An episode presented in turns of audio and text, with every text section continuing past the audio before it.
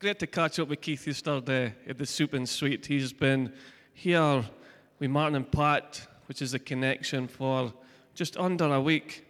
And uh, I first met Keith, a few of us met him in 2019 when we did the street work.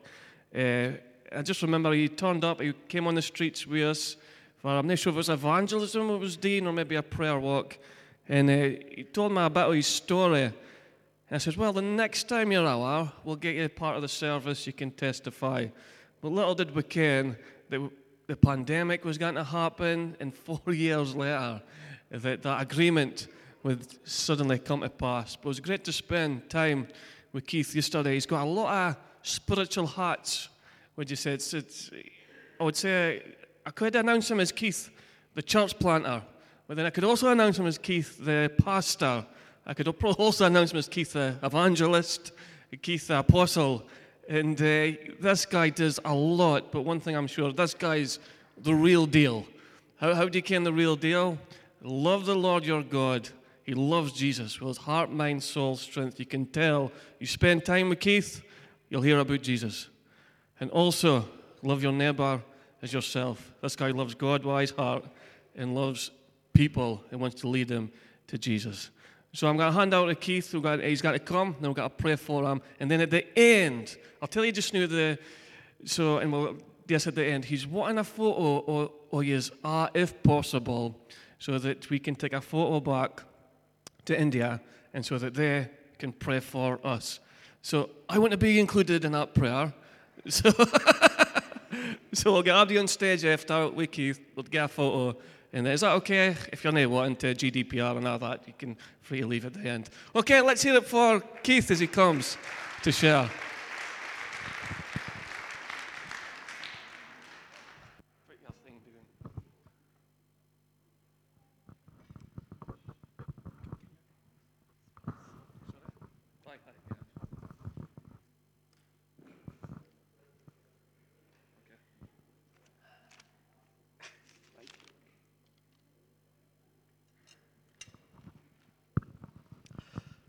Praise the Lord. Greetings to you all in Christ Jesus' name. Today, I feel so happy and I want to celebrate with you.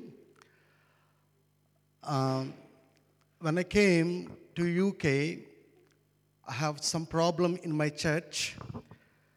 There is a family in my church resisting my pastoral ministry. And we all know that according to scriptures, there will be Judas for every 12. And Jesus had that. I'm sure, Kevin, it's biblical. You can't, you can't deny.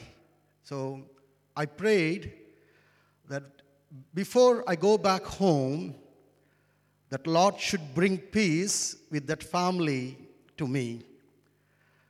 And they don't speak to me, they come to the church, they give the offering and listen and just go back door. And they were spoiling the other sheep. And today, this morning, they sent a beautiful video of a sermon and I was like, oh, maybe they want to spoil my mind. Should I click it or no? Should I click it or no? Then okay, have faith. And when I clicked it, it was a video about in one of my friends' conference back at India, the pastor was saying, you should be obedient to your spiritual father, who is the pastor for your church. That's the positive sign. and I sent praise the Lord, and he sent me praise the Lord. And we haven't been messaging or texting him or that his wife, his wife, for maybe six months or so. So that's the celebration. And um, yesterday, Martin was so nice to me, and we went on a tour. And he was taking me to the harbor and showing all the Andras um, where is Andra? Yes, yes. Andra's boat. This says Andra's sister lives here. This is where Andra collects this, all this crap and give to the charity. And he says this is Andra's road, Andra's house, and everything.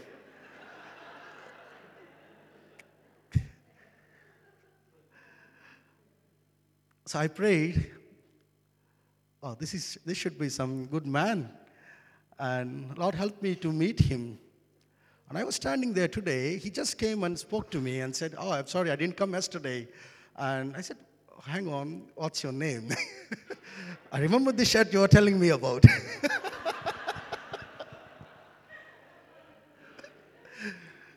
I'm sorry if I'm embarrassing you, but I just want to be factual and open. And this man came and talked to me and said, Your name? And said, I'm, I'm, I can't remember your first name. said, Andra.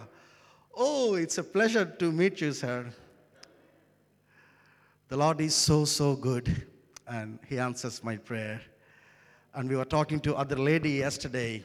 I can't remember the name, Pat, but the people whom she works with, said the church is boring, and she might not come. I think she came today. I, I can't remember the lady's name. And I asked God to bring Sarah as well. And I know Sarah from in 2019. And Pat, Sarah, and Norma, they get on uh, along very well. And I have their picture in my office. And they, they, they have no cat fights or nothing. so that unity really inspired me.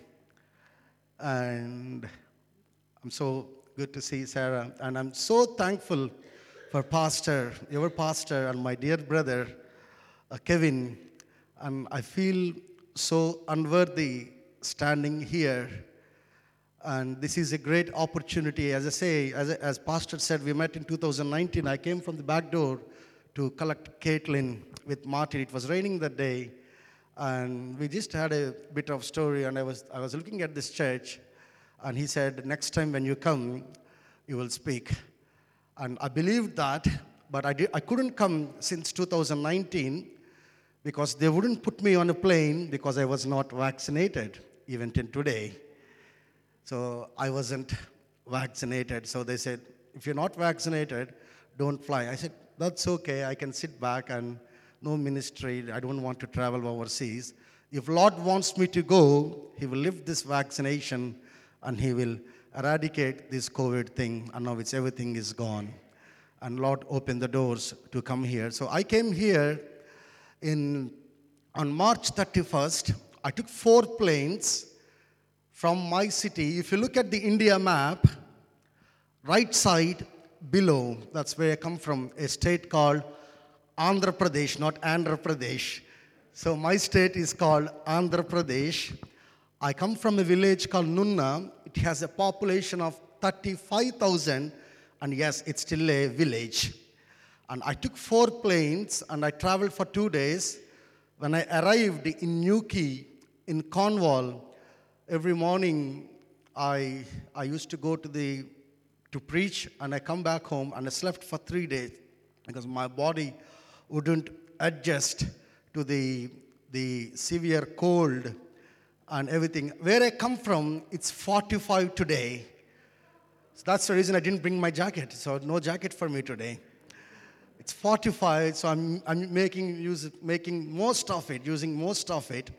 And I enjoy this weather. And when I, when I go into the, my message, I will share more about the testimony. So I've been in Levanic, in Cornwall, for 13 days, and I've been preaching at various places and churches. Then I went to, then I moved to Wadebridge. Then I was staying there with the family for one week, and I was preaching in Wadebridge Parish at two churches. Then I went to Milton Keynes uh, near London, and the first time I'm speaking to Indians in my own language in UK, because I have been coming to UK since 2007, and I never spoke to any Indian. So every time I see all the white, beautiful faces, uh, that was very uh, relaxing and so much comfortable. Then I went to Hartlepool, and where the, they, they hanged the monkey, they are called monkey hangers, and I was there. and uh, I was there for 10 days. Then I came, then I went to, I came to Scotland. Scotland, is the place where I became a Christian in 2009. I got educated in University of Glasgow from 2007 to 2009 and I was only 16 and 17 at that time. So I went to Edinburgh. I stayed there for 3 days with a lovely family and came to see Martin and Pat. I stayed with Pat and Martin in 2019 when they were at their old house in Peterhead. So they were happy to welcome me again. And you know what? So they, they took me, they, they, they collected me at the Aberdeen train station and they put me in a Craigendark. Is it Craigendark? Craigendark? And we were at the Ballater. The, the beautiful place is absolutely, for me, I never stayed in such a place. That, that looks like a Buckingham Palace for me. We live in a, such a very little house, but staying in that hotel with a beautiful bedroom and the beautiful window, and you can see the big, big trees. And when I went to the, the bathroom, there is a sauna room inside it.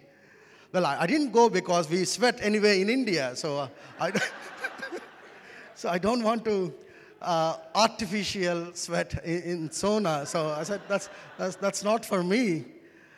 And they took me to Queen's uh, Estate. Uh, what's that? Balmoral.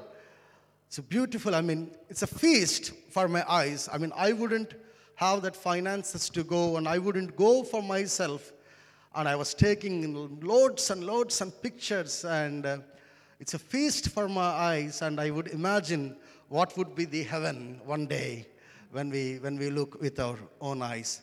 And we were there at um, a Queen's Estate, and we went to see the Queen's Church where she used to go, Crathie, Crathie, and Braemar, and the beautiful Scottish scenery, and happened to meet Daniel and stayed with them, and I'm staying with them. And last Thursday, I was speaking to all women for the first time in my life at Aglow's Women's International.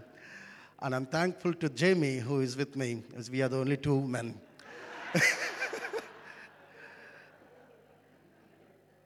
on Friday, I did nothing.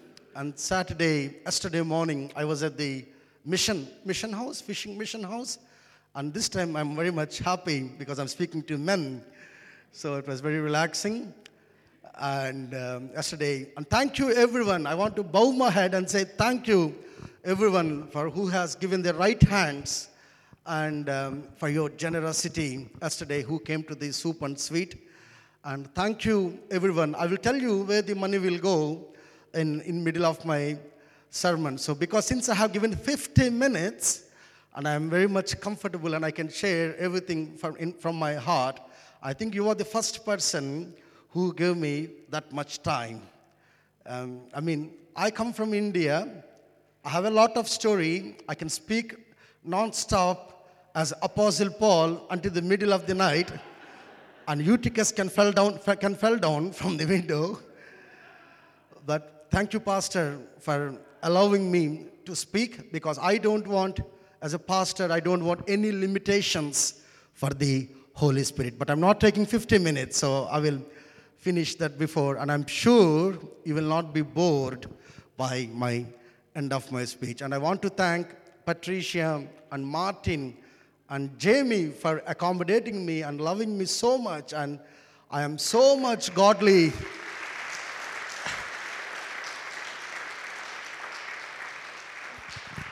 I am not far from home. I am close to my another home. And they are so much, so much. I love Patricia and I love Martin. And I am obsessed with Jamie. Where is Jamie? I'm obsessed with him. I mean, he's like my shadow, he's like my echo. He loves to repeat everything what I say in my funny English. My English is funny. I don't speak Gaelic, I don't speak Scottish. My mother tongue is Telugu. Telugu. And a Scottish missionary in 18th century is Benjamin Schultz. He came to India nearest my town and he learned my language, Telugu, and translated English Bible to Telugu. So I have, this is not the Telugu Bible, it's the English Bible. So I'm not going to preach Telugu today. So if I'm reading Telugu Bible, I am thankful to all the Scotsmen in the Great Britain. So yes, and he makes fun of my English and everything, but I think I will be crying today when, when I leave Jamie. And I've been already here seven, seven weeks. Seven weeks? Yes, seven weeks. That's what he wants to say, weeks. I, I, I would pronounce button different and suit different, and I stress the last, last words, and he, he, he repeats after me. My cheeks were paining, and I was applying Tiger Balm last night, everything here. it's a menthol. I'm honest, I'm not joking. So thank you, Martin and Patricia and Jamie. You've been so nice to me. And thank you for the, all these opportunities you have given to me. And now let's be serious. Let's close our eyes and pray. Lord, you have been speaking to us through centuries. And today, we want to hear something different. We want to know your heart. Give us hearts to receive and to be receptive to your word. Bless this congregation. Bless our dear pastor. And bless this United Kingdom in Jesus' name. Amen. So if I go anything wrong with my pronunciation, and Jamie can make fun of that, but the message is correct. So if I go wrong with my pronunciation, please forgive me because we speak Telugu. I speak, I preach from my Telugu Bible. So we never speak in English unless if somebody is on the phone, you know, the Indian guys, they do all the, uh, they, they call you and ask for your pin, pin and they, they steal your money. Who's that? Who's the people? I'm sorry for that. Who are they? The, the customer care guys. So I have to deal with speaking with them in English and I play with them, you know, and they get upset and cut the call. So I'm sorry if I go wrong with my pronunciations. But let's turn to First Corinthians, Apostle Paul, to First Corinthians chapter 15 verse 22 to 27 For as in Adam all die, so in Christ all will be made alive. But each in turn, Christ the first fruits, then when he comes, those who belong to him. Then the end will come when he hands over the kingdom to God, the Father, after he has destroyed all dominion, authority, and power. For he must reign until he has put all his enemies under his feet. The last enemy to be destroyed is death. For he has put everything under his feet. Glory be to the holy name of our Lord Jesus Christ. We are in the last days. Things are changing in the world. In the very next moment, there should be rapture will happen or can happen at any moment. And as a church, as the bride of Christ, we all have to be prepared for his secret coming into the clouds. There are two things that are waiting for the Christians. Two things that are waiting for the Christians. The first thing that is coming for the Christians is the Jesus kingdom. And the second thing that is going to happen next is the Father's kingdom. So we are going to experience Jesus' kingdom. When the church is raptured, when we meet our Lord Jesus Christ in the skies, and He is going to bring all the church, all the Old Testament saints, all the New Testament royal people onto this face of this earth. This earth, this heaven, these oceans will never be changed until the end of the Jesus kingdom. The original plan of the God in the, in the Genesis, in the book of Genesis, is the man should have dominion and power and authority over every being on the face of this earth. But man sinned and lost his grace, and Satan has overtook this present earth. You, should, you, you can believe Jesus is the king, but you should also know the evil one is also ruling us and all the people on the face of the earth. And Jesus' plan will never be changed. We might change, but Jesus and his plans for the humankind will never be changed. So he came into this world and broke that sin and the barriers, and he provided this grace and the salvation for the humankind. And he went and sitting on the right side of his father. Now, that's not the end of the story. We are going to be raised up. We are all going to have wings and lifted up, both dead and alive, into the skies and to meet our Lord Jesus Christ. And we will be there with him for the seven years, and we will have that great banquet. That's the wedding banquet of the Lamb. And the world will face severe tribulation.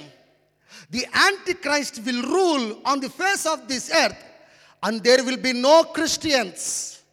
Those who are in the Lord will be with the Lord forever. And when, when we finished with the Lord seven years in the skies, we come into this world and there will be the Armageddon war and Christ will kill this Antichrist and the, all the dark forces will be subjected under the realms of this earth and Christ will place a kingdom on this face of this earth for thousand years. Praise the Lord. Praise the Lord. Hallelujah. Glory be to the name of our Lord Jesus Christ. So today I want to talk about Jesus' kingdom. You could say theocracy because it's going to be ruled by the God. So Jesus, though he's a king now, but he will be our physical king. I know you have a coronation some time ago, and Charles, our, our king, was coronated. But Jesus was a king right from the creation, and we are going to experience his kingmanship, and we are going to experience his every plan towards the mankind. And today I want to say three things because this is a vast subject because I have been only given less time, and I would love to say three things what will make you to be part of this kingdom. So let's turn to Daniel chapter 7. Daniel chapter 7, verse 18. But the holy people of the Most High will receive the kingdom and will possess it forever. Yes, forever and ever. Here we see the holy people only will possess the kingdom. And I would love to turn to Revelation chapter 20, verse 6. Blessed and holy are those who share in the first resurrection. The second death has no power over them, but they will be priests of God and Christ and of Christ and will reign with him for a thousand years. So you will know Jesus' kingdom, Jesus' plan is that he should make a kingdom on the face of this earth for thousand years. And in that thousand years, we are all going to be with him. There, there will be two groups of people in that kingdom. One group will be the rulers, and one group will be the just the people. That's in another subject. But today, I'm going to talk, the Holy Spirit is wanting to talk to you, the holy people. You should remember that only the holy people will be taken part in the reign of Jesus with his thousand years. The only holy people will reign for thousand years. So we, when we look into the Bible, there are some couple of characters in the Bible. So we see Joseph in Old Testament.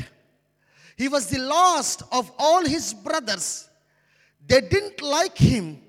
The reason they didn't like him is because he was not going according to them.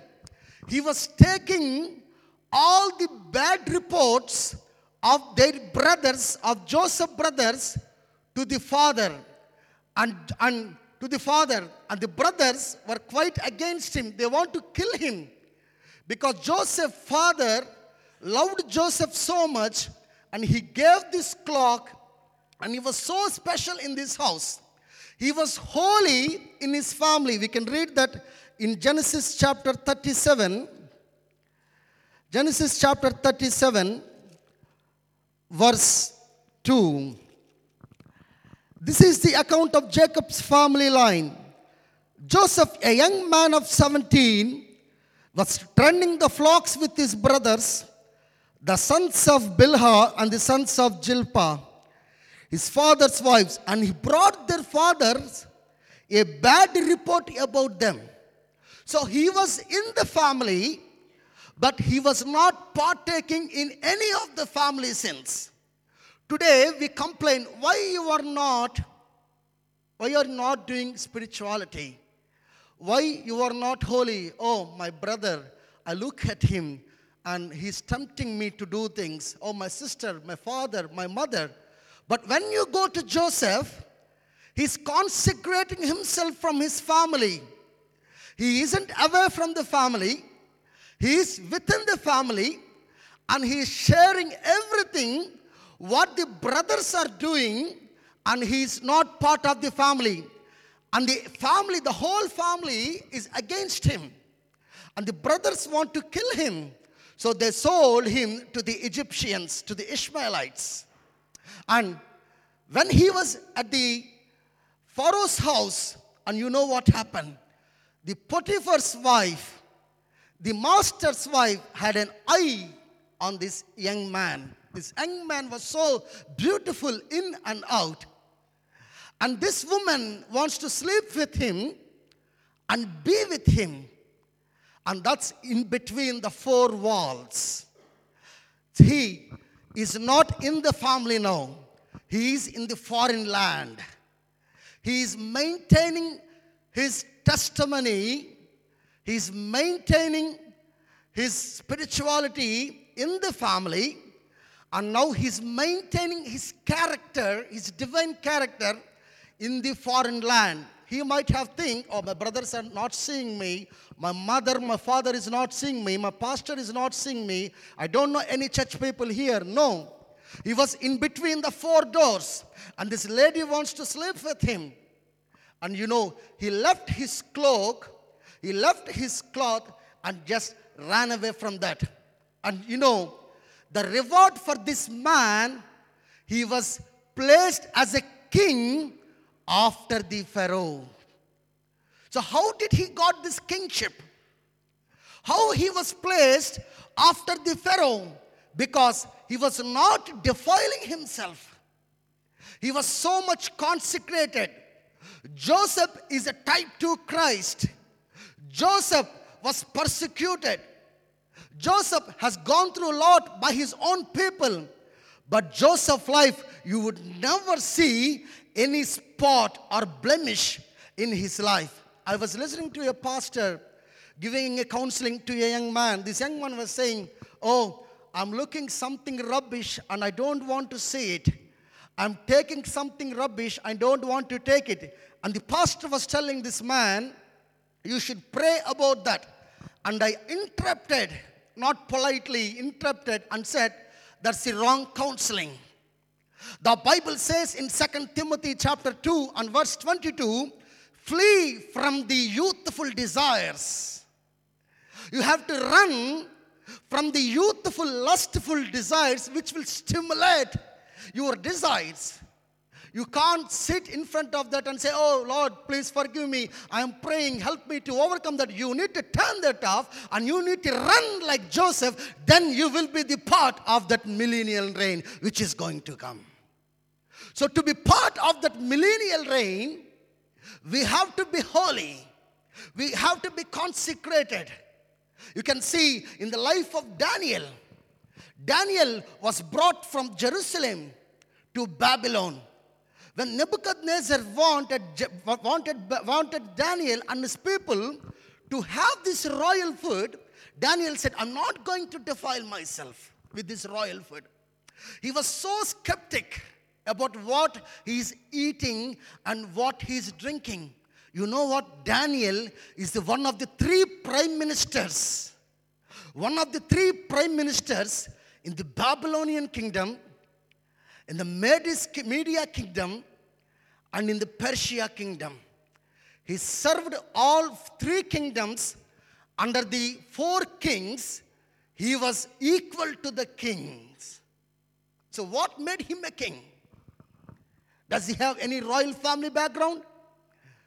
Does he have any anybody something to support him to give the majority of the votes? God gave that position an upper position because God has seen his heart of consecration and holy life. I can take number of examples from the Bible. You can see Samuel in the Shiloh's church Hophni and Phinehas are rubbish priests. They were sleeping with the church woman. They are taking and collecting the precious fatty meat from the, um, from, from the altar and everything. Samuel was looking everything. Did he defile himself? But he was separate from them. You cannot blame somebody else for your unholy life. Be yourself as an example to the church. Today, why the world is not believing the church? Church pastor should be an example to the church, and the church should be the example to the world. If the pastor falls, the church will fall. If the church falls, the world has nothing to learn from us. So the world is not coming inside, we are the stumbling block we are stopping them to, to helping, we are stopping them to come into the kingdom of God. God says, Be holy as I am holy.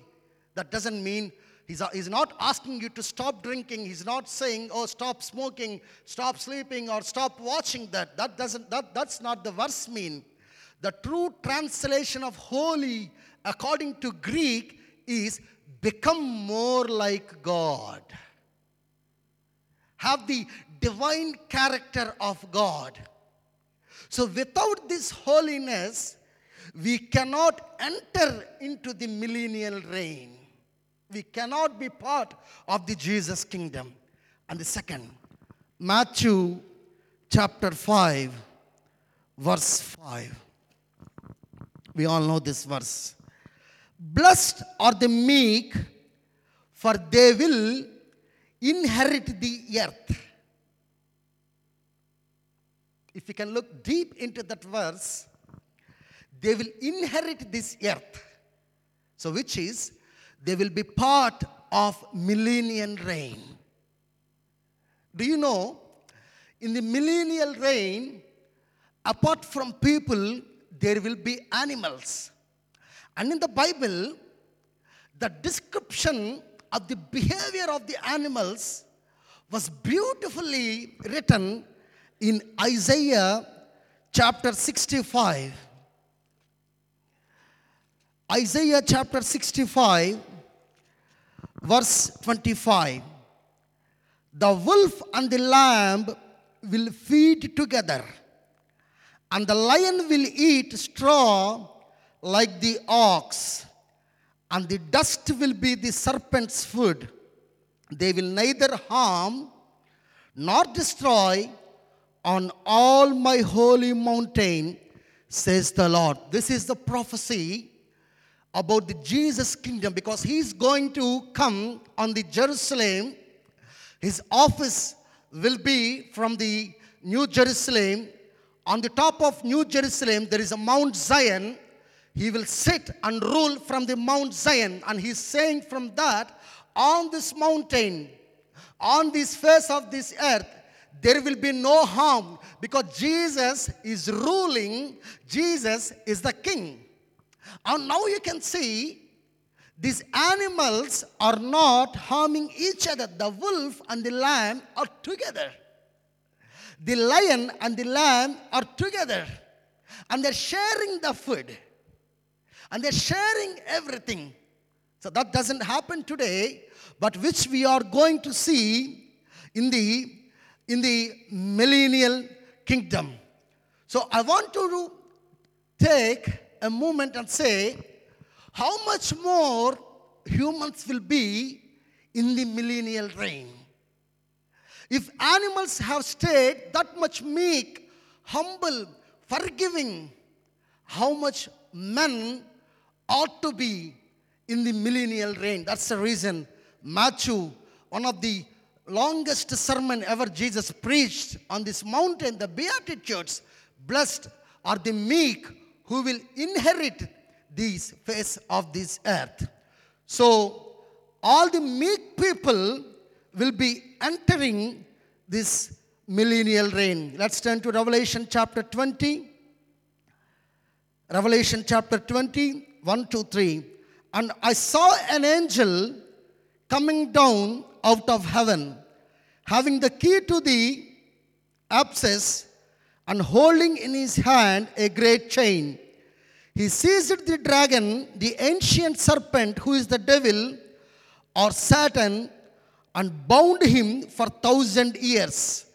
So when Jesus was ruling on the face of this earth, when we are with Jesus reigning on the face of this earth, there will be no devil, there will be no serpent, the ancient serpent, the ancient devil who deceived Eve and Adam and put them out of the Eden garden now will be caught and will be captured under the abyss under our own feet. He threw him into the abyss and locked and sealed it over him to keep him and deceiving the nations anymore until the thousand years were ended. So you will not see any devil, which means you will not see any hatred, any pride, any lust, or anything in the millennial reign. So the people who are part of this satanic kingdom, the people who were deceived by him, the people who followed the Satan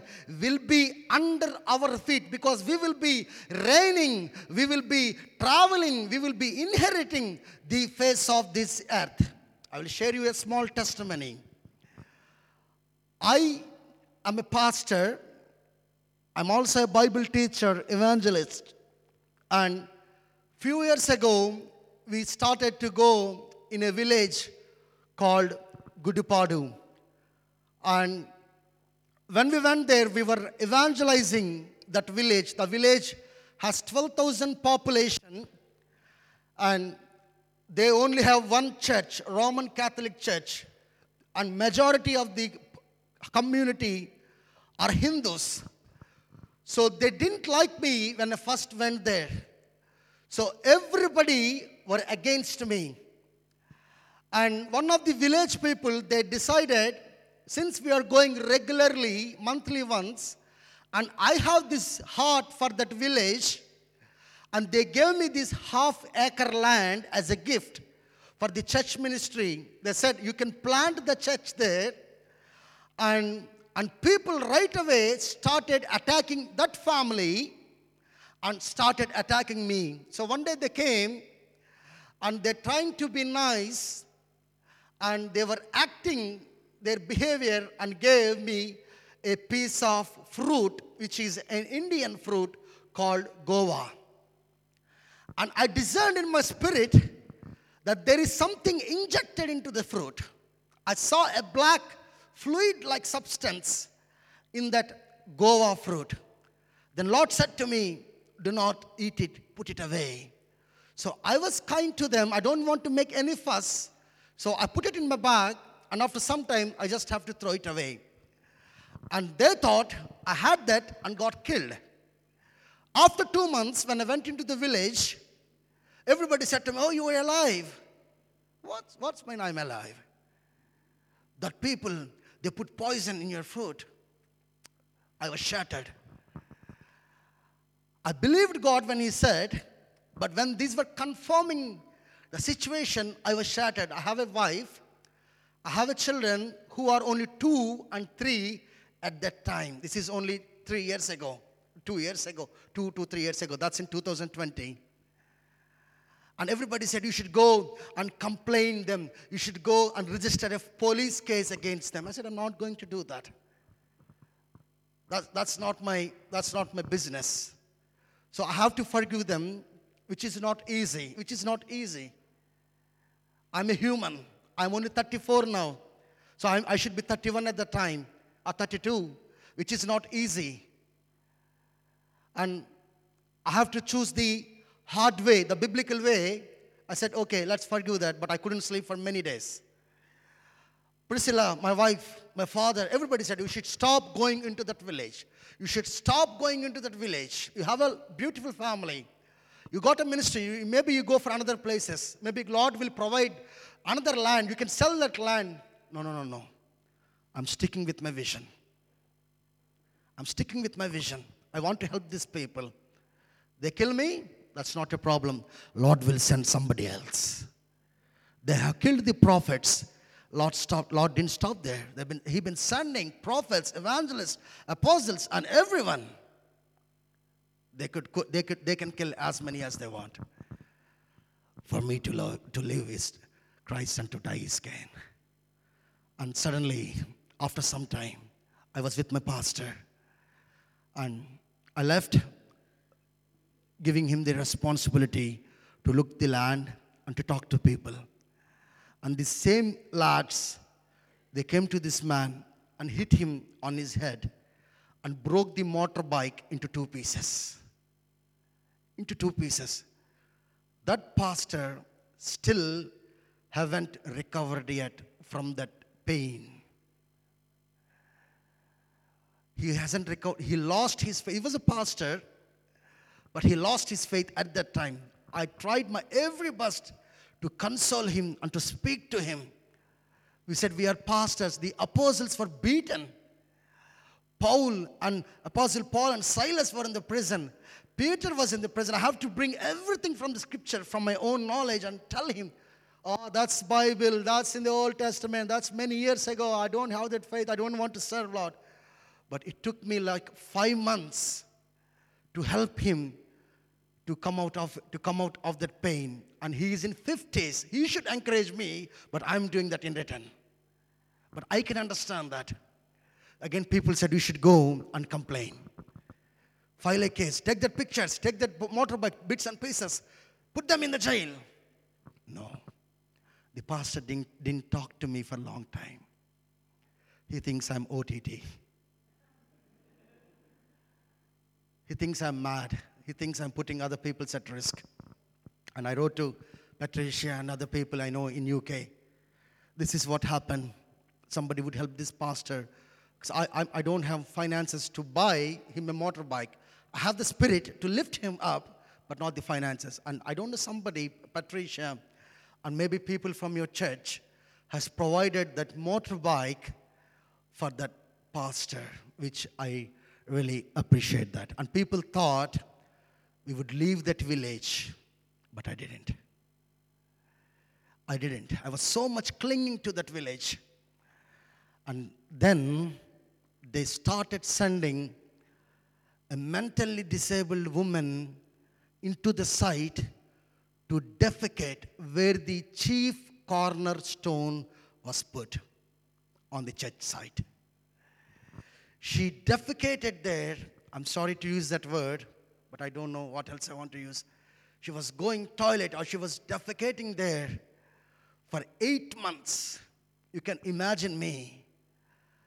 Just imagine yourself if somebody puts a little piece of paper in your garden, or maybe throw a banana peel into your garden for eight months, what would you do? Or if some, if some cat comes to your house, what would you do? I lost sleep. I didn't close my faith, but I was, I was anxious. I was nervous. I was like, I, was, I, I couldn't sleep.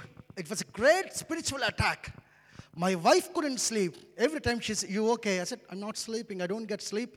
I stopped eating. Then I started having gut problems, mental health problems. My neck is paining, sore. I couldn't concentrate on my speakings.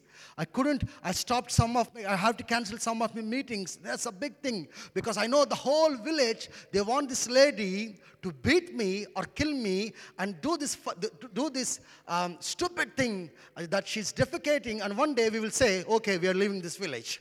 I, my wife, Priscilla, we have to, we, we have to go there and caught her feet and, and begged her, please don't do that. And she threw the chair on my face and it just went the other side.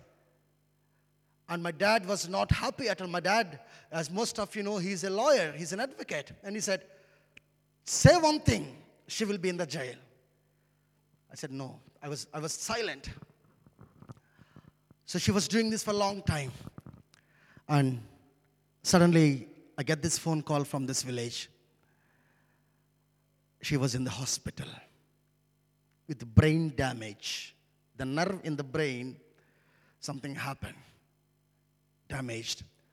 And the people in the village, and my first church, I'm the pastor for two congregations. My home church, they said, Yay, praise the Lord. I said, Stop it. And everybody said, She deserves that. No. This is the start of our mission. Now let's go to that village. It was not easy for me to take that decision. My mom said, You're not doing that.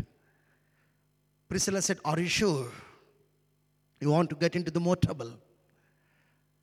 No. For me to die is Christ and live is gain. I want to help that village. When we went there, she was in the rubbish hospital. She's in the village hospital. And I have to phone my dad and ask for his help. Dad, would you please help me? What's that? This lady who's been defecating. What happened? I want to help that lady. He was just shut his mouth for some time. I said, I need some money. And I came to my church and I said, We need to help that lady. And everybody said they were, they were divided into two. The opinion was divided into two. But they respect me as a pastor and they put their, all their hands. And we raised 350 pounds. We went to that village and shifted her to the proper hospital into the city. Into the city, and we paid for the medical bills. And we sent every day meal for her and also for her son and daughter because they've been looking after this lady. So, you know what I did? I didn't go one day. I only went one day. I sent every of my church members to go and minister to them. So I'm teaching my church to go and love the people. Because these are the people who are praying for this family that she should change. When she was in the hospital, they are not happy. They want her to die. That's a human mind. We all think the same. Maybe I was thinking the same. Maybe she should die. Oh, she's fighting with the fire. The Lord will remove her. If I am Elijah, the Lord bring down the fire. Well, I didn't say that. That's the Old Testament fire. The New Testament fire is forgive and forget. So she, her son, after when they, when they went back home, he traveled all the way to the Bethel church and the first church and asked for apology and cried in our first church. And he said, Will you come to my house? My mom wants to cook a meal for you. And when people say, hey, don't go, don't go, don't go, she might kill you. No, no, I'm going. When I went there, she was still battling to get better. And I said, I don't want any meal. And she put this chair, which is broken, and I sat there, and I was a bit nervous. because the same chair she threw at my face eight months before. So that's my throne. And she came, I'm so sorry. Would you please put your hand on me and pray? Thank you for helping me. I thought you were like every other pastor I know. You are different. And take this money. You know how much? One pound, 100 rupees. That's like your 10 pounds back at home. She gave me, I still have that in my office. That's like a thousand pounds for me. So much valuable. So I have to forgive her. She's forgiven. And when she's forgiven, she was absolutely healed. And she, you know what? She, she is the witness. She is the Samaritan woman in that village telling everybody about the church and about the Jesus.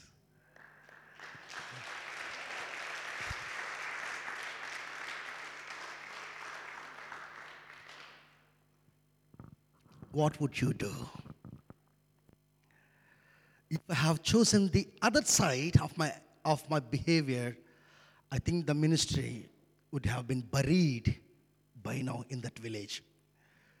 Now, when I go into the village, before everybody shut the door on my face. Now everybody opens the door. Come, brother, come have a cup of tea. Oh, please pray for me. Oh, this man is in sick bed. Will you please pray for him? Will you please provide the medication? And ask your church people to pray for you. I heard your church people are prayer warriors. And everything is positive, positive, positive. And nobody had got a clue. I'm not talking about myself. Jesus said, Come, learn from me. He's the humble man. He's a person of meekness. You shouldn't come to me. You should come to your pastor or to the king. The only humble man on the face of this earth ever lived and ever going to come again is Jesus. So I'll, I just put Jesus in my situation. What would Jesus would do if he is in my place. So blessed are the meek in heart, for they will inherit the face of this earth. I want to read a scripture, beautiful scripture. Lord spoke to me during that time when I was having these tough times. It's Romans, Romans chapter 16, Romans chapter 16, verse 20, the God of peace will soon crush Satan under your feet. I was telling Pat last night, we wrestle not against the flesh. We fight with the principalities, the darkness, the evil realms of the heaven on, on this earth. So I have seen a spiritual battle so please don't make enemies within yourself, within your community, within your church, or within somebody outside. We are not battling with the people, we are battling with the evil spirit. So, this is the verse that's about talking about the millennial reign. The God of peace will soon crush Satan under your feet. So, when we are reigning on this millennial, on the millennial earth, the Satan will be under our feet. All the enemies will be under our feet and they will be looking at right our face, but they are arrested and they are subjected under our feet. So the God of peace, this is not a God of anger. He's a consuming God, He's a fiery God. but He's also God of peace. Without that peace, we cannot enter into the kingdom of heaven. So, one more, and I will close. Genesis chapter 5.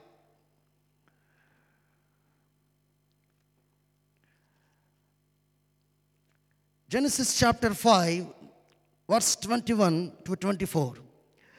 When Enoch had lived 65 years, he became the father of Methuselah.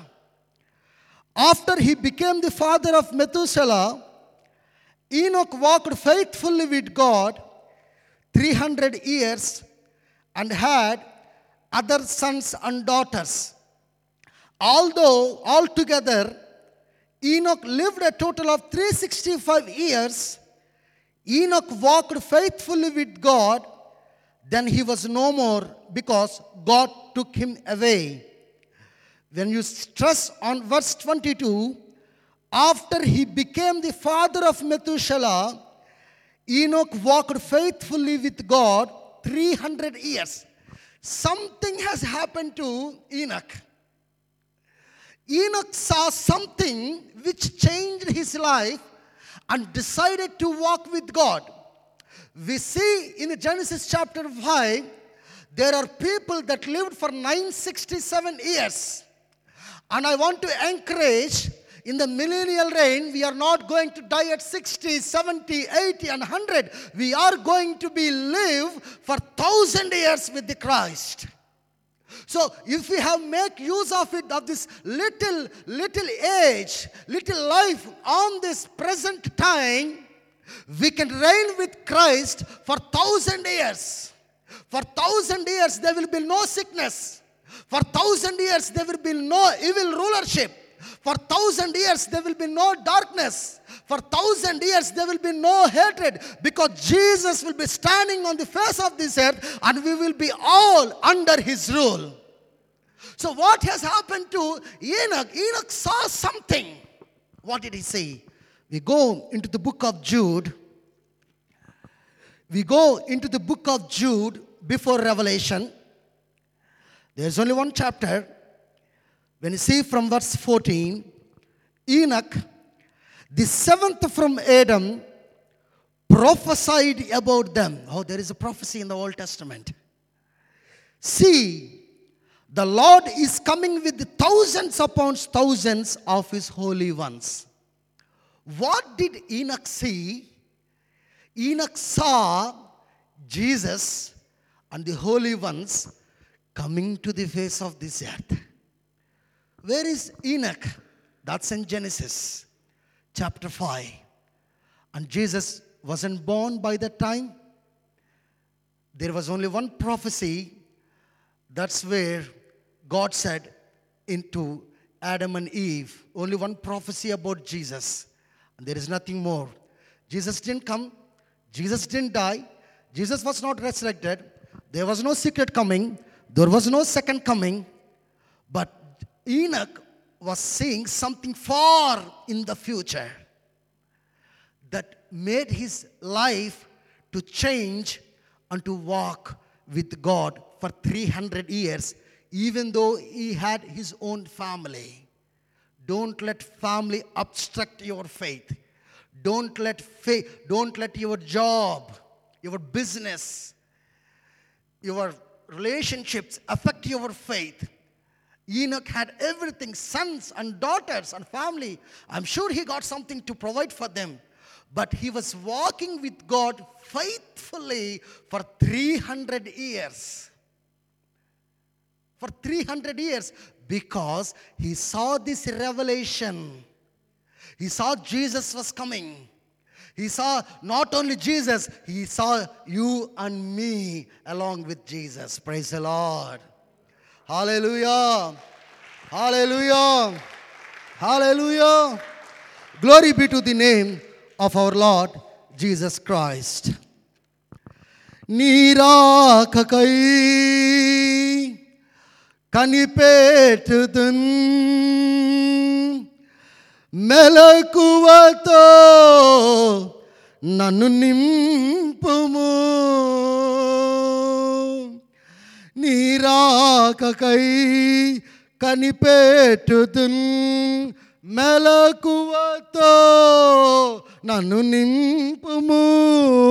నా వరుడవు నీవు నన్ను కనుపరిచే ఆ సంగముగా మార్చుము. నీ కౌగిలిలో నన్ను చేర్చి. వెయ్యేండ్ల రాజ్యము నాకీయుము. నీ కౌగిలిలో నన్ను చేర్చి వెయ్యేండ్ల రాజ్యము నాకీయుము. ఆ వెయ్యేండ్ల రాజ్యము నాకీయుము. This is a song I wrote about the millennial reign. Our church, we fasted for six months and we got these songs. And I love millennial reign because Enoch was sawing, saw me and you. We all should have that revelation. The Bible says, without revelation, people will go, will cast off restraint. There is a verse, there is a proverb in there is a proverb in chapter 29, Proverbs chapter 29, um, Proverbs chapter 29, Proverbs chapter 29 and verse 18. Where there is no revelation, people cast off restraint. We all should have that revelation. The only revelation we receive, we will hold with Jesus forever. Paul was telling King Agrippa, King Agrippa, I was not disobedient to this vision. He was clinging to this vision. That's the reason for the Paul's successful ministry. He said, I am pressing on and I consider all the rubbish, dung, and the garbage behind me. Because he's pressing on, he's moving forward because he had this vision on the way to Damascus. And Jesus asked Peter, What do you say? I am. You are the Messiah. You are the Son of living God. When Peter had that revelation, and Jesus said to Peter, The gates of hell shall not prevail against you. We should have that vision. We should have that vision. Not a vision to buy house, not a vision on these earthly desires. We should have vision about the heavenly things. We should have that vision about the heavenly things. So, so Enoch's life was changed completely. Just because of one vision, he decided to walk for God for the rest of the life. I was a student in Glasgow. I finished my sermon. I want to put, put, share my testimony and I will leave if you're happy with that. I'm a, my name is Keith. And brother said, I'm an apostle. No. I'm an evangelist. No. I'm a pastor. No. I'm a dead dog. And God raised me from the dead. I feel so unworthy to stand before you all. And I, I, I don't consider myself a holy and a list of everybody. And before that, my life was rubbish. I was born in a rich family. My, my father is well employed. And I decided to come to UK, study, become rich, and marry a British woman. That- that's my dream. That's my dream when I was 16 and 17. So even if you tell my wife, that's not a problem at all. So I came to UK and I got this placement in the University of Glasgow. I came for undergraduation. I took, I chose to study BSc honors science because I wanted to become a scientist and earn lots of money and help my dad's ministry. When I was in the Glasgow, I had the best life because you don't have your mother and father with you then. Partying, Oh, I'm a good dancer, so I go to nightclubs every day, every Friday and Thursday. And I spoiled all the people. I took everybody of them because I had lots of money. I got two jobs. I used to work as a waiter and I used to distribute magazines. I want to earn money. I need money, money, money at that time. And just spent lavishly. I was like worse than a prodigal son. Worse than a prodigal son. My, my parents knew nothing. Then I was born in a Christian family. I used to attend Sandyford Henderson Church, Church of Scotland. I used to go Sunday meetings. I'm part of the Sunday school. I was invited to speak at Sunday school. I was at the Wednesday prayer meeting. I was at the special Bible studies, but I'm not a Christian. I believed all gods are equal, and you call them, you crazy people call them Jesus as God. So I've been to temp- I've been to temples. My friends are Muslims, so I, I need to respect them. So I've been to everywhere. So that was my life in UK. And I started seeing visions. I started seeing visions of heaven, hell, which doesn't mean nothing. I don't know anything from the Bible. I used to have a Bible I carry with me, but I don't know anything in it. I only know the Sunday school stories very well.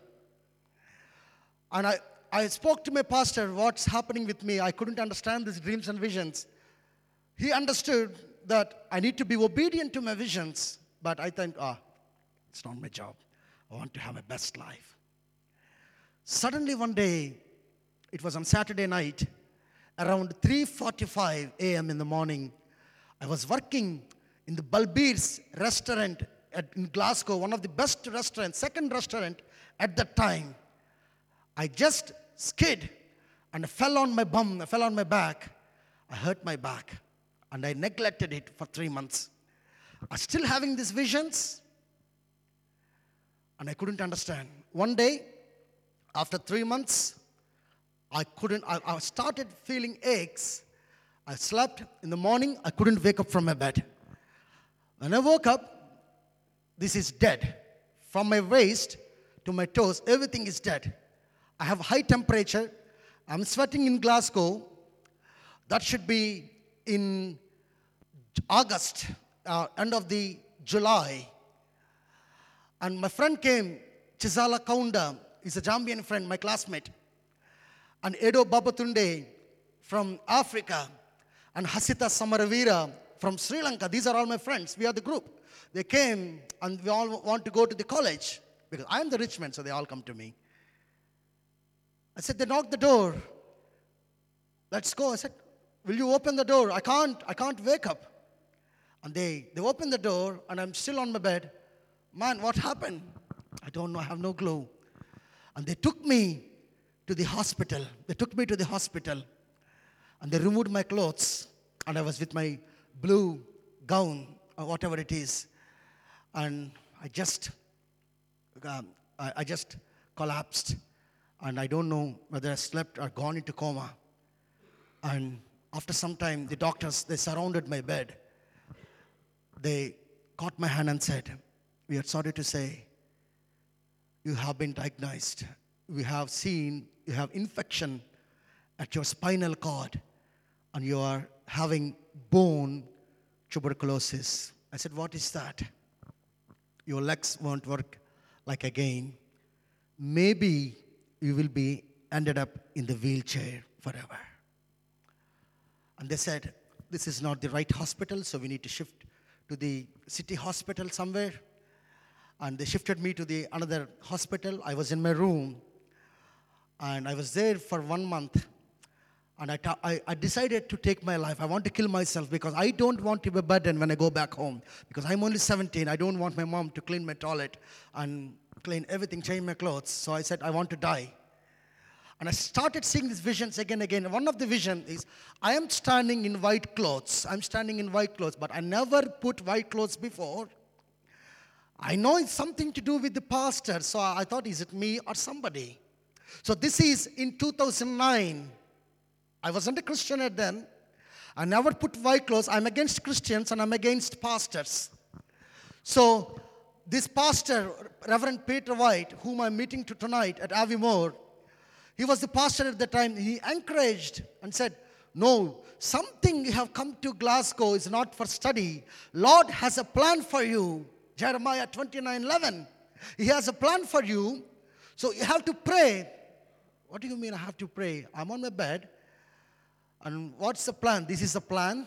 Is this a plan that I'm I will die here? And my parents are crying 9,000 miles away in South India? Said, No, you have to pray. You saw yourself in white clothes, so you will be standing, but you have to pray. But I didn't listen to him.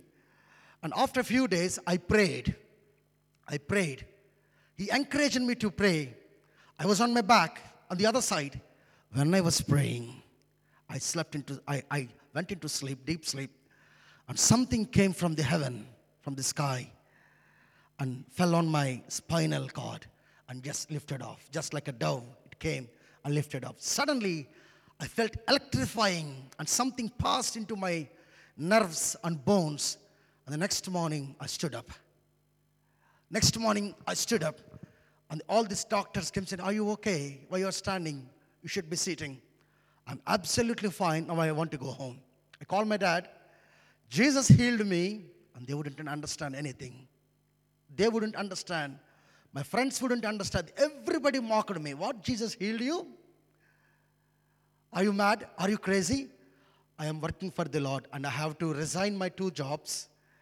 I have to, okay, that's the end of my studies. I, it's four year study. I completed two years. My dad requested you should study another two years and come for the ministry. No, I will be obedient to my call because the one who gave me the vision healed me. So I need to work, come home and be as an evangelist. Then I went back home on August 19th on 2009 and I started preaching since August 20, which is on my mother's birthday, and it continued till today.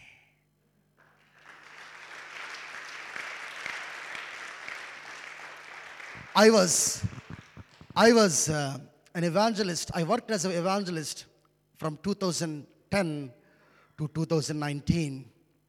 And God gave me this beautiful vision called Bethel. And it was uh, on the written on the wall, and the sun was beating, and the letters were glazing and flaming. And I couldn't understand. Then I went to my spiritual pastor, my father. I said, This is, I have seen three times. I, it's in my Bible. And he said, That's the house of, I, I don't know, Bethel. So Bethel is house of God. So you should start a church ministry. Then I started church ministry at my own home, beside my room. We, we put a small roof on the first floor. And when I was with uh, Pat and Martin in 2019 in Peterhead, and we were at the soup and sweet at Cremond, and I was speaking, and I was sharing my testimony. I was with my same white clothes, and the people raised some money and given to me, and I completed that building with putting lights, fans, and that's how the church. And I was speaking to my wife for five weeks because nobody is there. And God started sending people. It's, it's, it, we started having regular services in 2020, and the COVID hit, so we have to close it for six months officially. But we worshipped at the back door. we worshipped at the back door. And uh, now there are 45 congregation in our church because that's the God's church, not my church. He honored, I have, I have obedient to the vision, he honored that mission. Then I became a Bible, I have, ne- I have never been trained anywhere. I never went to Bible college. This is all the revelation I have received. I study, I don't read any books, I don't read newspapers, I don't read anything. I don't go online. I don't take any resources from the online. I sit on my knees and spend hours and hours. Lord, teach me something new. Because every time I want to preach something new, my vision is to be a teacher. The gospel is for the world, outside people. The gospel will help them to come inside the church. But the church needs proper meat so that they can be prepared for the coming of the Christ. So I have realized my calling and I call myself Bible teacher. We know Jesus is only good teacher. And I've been traveling almost everywhere in our state, Andhra Pradesh. And I'm blessed to be speaking in English churches and in Church of Scotland and in Elim churches. And every, I feel so much privileged. Is it that Keith in 2009 on the deathbed? And I can't believe myself. I can't believe myself. You know, God can take you out of the rubbish and shine you and make you like a light for all the face of this earth. So that's the ministry I do. I plant churches and people give me lands and I, I teach and I encourage and I preach.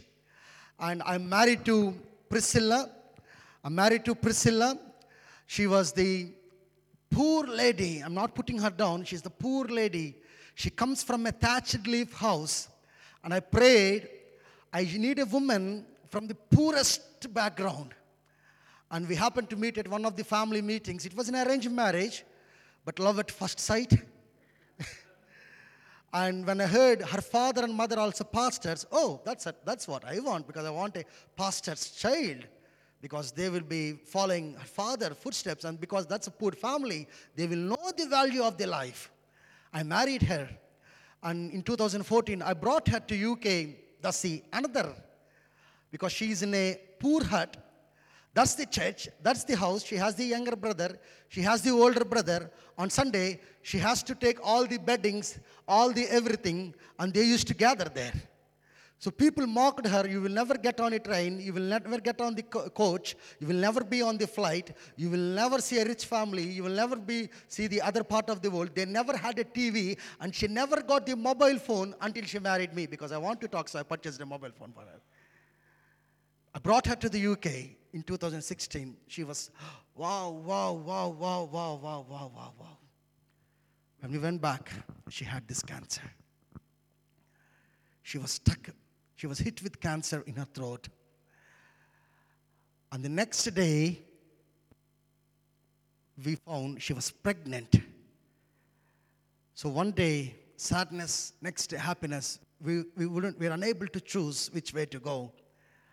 And she, we decided, then I have these beautiful visions. I rely on God and the revelations of the heaven. I saw my children. I saw three children. We haven't had any children by the time. One girl is like three fruits in a basket. One, one fruit was bitten. One fruit was bitten. Other two fruits were healthy and happy. So that's the vision I have seen. And I have seen Priscilla. And the doctor said she will die within three months. So I either have to believe my vision or the doctor's words. The doctor said you have to choose abortion. No. Then again, people said, OTT, you are OTT. I put my wife's life at risk. My father in law, my mother in law were not happy with me. My parents were not happy with me. Everybody said, You're crazy, you're killing a lady, young lady. You will be, you will be become a widow at this young age. There will be bad propaganda about you. I believe my vision. I believe my vision. And when at the sixth semester, we found in one of the scans, the baby is not okay. She has this cleft lip. Now you can remember the vision I said about the fruit that was bitten. Three fruits, one fruit was bitten. So now I see this is what I'm getting from the Lord. So I have to accept it. I should be obedient to that vision. The baby was born. We gave Quincy Phoebe. And she was born with cleft lip. And you know what? I didn't show my girl to anybody for three months because everybody was mocking me. This man sinned, so she carried the sin. And I was terrible. I was crying. My wife was crying. So somebody comes to me and says, Oh, she's, she's having the milk. Priscilla is breastfeeding. You can't see her. Oh, she's sleeping. Or maybe turn the baby other side. Oh, that's the, that's the baby. And I felt shame. I felt shame for doing that. And third month, she went, th- she went through this uh, plastic surgery. And we wouldn't say anything. She was absolutely fine. She was repaired wonderfully. And Priscilla has to deal with her cancer now. within one month after the surgery. And she went into the hospital, and the scan said terribly 40 grown lumps in her throat. The doctor was quite against me, but I have to believe my vision. And she was in the hospital. They cut her throat and took all the limbs and all the cancer. They have to take the thyroid away. And I said, That's it. Now we are going to depend on divine healing. And since then, she never had any chemotherapy. She never had any radiotherapy. She's been to the hospital. She's go to the hospital every six months. And every time it's negative, negative, negative.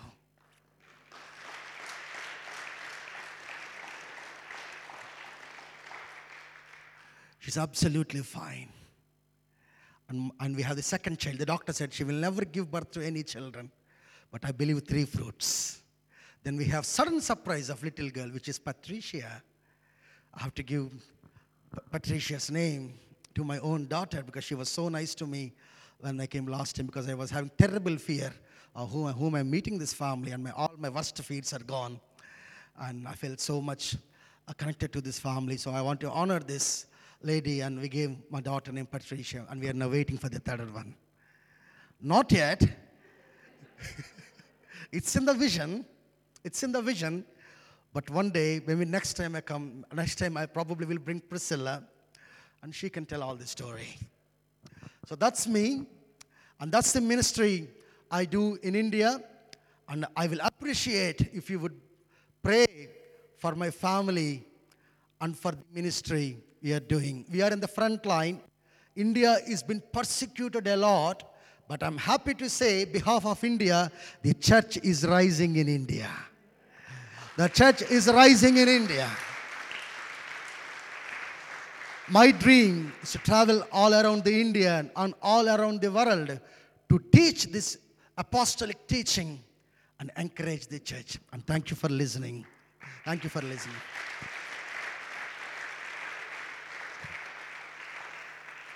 I would love to say prayer in Telugu, in my tongue. Then you all can pray for me. Okay. మహాపరిశుద్ధుడా ప్రేమ కలిగిన తండ్రి నీకు వందనాలు స్తోత్రములయ్యా ఈ యొక్క ఉదయకాలమున మీరు మమ్మల్ని నీ వెయ్యేండ్ల రాజ్య పరిపాలన కొరకై మీరు నిలవబెట్టినందుకు నీకు వందనాలు స్తోత్రములు మొదటిగా మాకు పరిశుద్ధతను మాకు దయచేయండి రెండవదిగా అటు దీన స్వభావమును మాకు మీరు దయచేయండి అయ్యా మూడవదిగా నాయన ఆ దర్శనము మేము పొందుకోవడానికి మా కృప చూపండి. ఇక్కడ ఫ్రాజర్బరా కమ్యూనిటీ చర్చ్ బిలీవర్స్ని అలాగే కెవిన్ పాస్టర్ గారిని మీరు ఆశీర్వదించండి. నాకు ఇచ్చిన గొప్ప కృప కొరకే నేను స్థుతిస్తూ ఈ దేశమును కూడా మీరు విప్లవాత్మగా మీరు ఏ సున్నాములో మీరు దీవించి ఆశీర్వదించండి. ఇక్కడున్న బలహీనులను మీరు బలపరచమని ఏ సునాములకి ప్రార్థన అడిగి పొందుకుంటున్నాం తండ్రి. Amen. Amen. Amen. Let's stand. We're going to invite the leaders of the church forward, the deacons of the church, wives as well. Ruth, Isabel, you come forward. Alison. Miriam, is she here? Okay. They stretched forth her hands. This was a. I was captivated by his, his story. Captivated by his message. Captivated by the biblical doctrines, the millennium, with Jesus Christ to rule and reign. And Jesus, we thank you for our brother Keith and Priscilla. We thank you for the heavenly vision. We honor it, we declare it. We thank you that he believes you above the insults and the guidance of man. We thank you that you declare yourself faithful to them that are faithful to you. We thank you for the revelation that Keith carries, a revelation given by God Himself. We thank you for the fruit of the gospel that we see to his labours. We thank you that his labour is not in vain, for he labours not just for King Jesus, but King Je- Jesus labours through him. We thank you he's an available vessel for the Most High God. And God, for everybody that sees themselves as available empty jars, you will indeed fill with the anointing and the power of the Holy Spirit. that Keith and Priscilla and the kids as well are truly your hands, your feet, and your voice for that villages and cities in India. And we pray for that heavenly vision that will come to pass. That you would send them, send them to the highways, to the byways, to put out the simple, glorious invitation of the gospel of Jesus Christ to come to the banqueting table for the marriage supper of the Lamb has already been prepared. And we pray for multiplication. We see within Him is not just one fellowship or two fellowships, but a multiplication of disciples that will disciple disciples and disciple disciples. God, you have anointed them to speak good news to the poor, to set the captives free, to open eyes of the blind, to open the ears of the deaf. We look forward to the good news being shared high and wide in success to the ministry. And God, we look forward one day seeing them again, whether we go to India, whether Keith and Priscilla come here with the kids, whether it's on that great day when we get scooped up and we'll be together across a table, eating, and celebrating the Lamb's Supper between the bride of Christ and Christ Himself. But before that great and fearful day, we pray that you would bless them they would look after them and give them the joy, joy, joy of their salvation every place they go. In Jesus' name we pray. Amen. Amen. Bless you, Keith. Amen.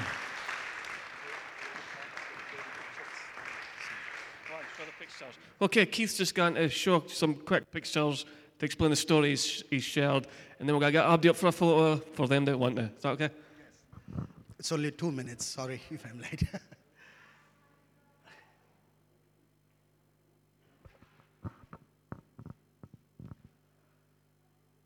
so that's me in Glasgow in 2009.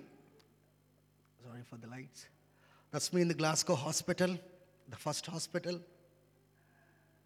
And that's after my healing, the different hospital. That's Priscilla after her throat surgery, cancer surgery. That's my Quincy first one with born with cleft lip. This is the piece of land we were given, and we are planting the church here. The lady where she defecated in this land. That's half acre land.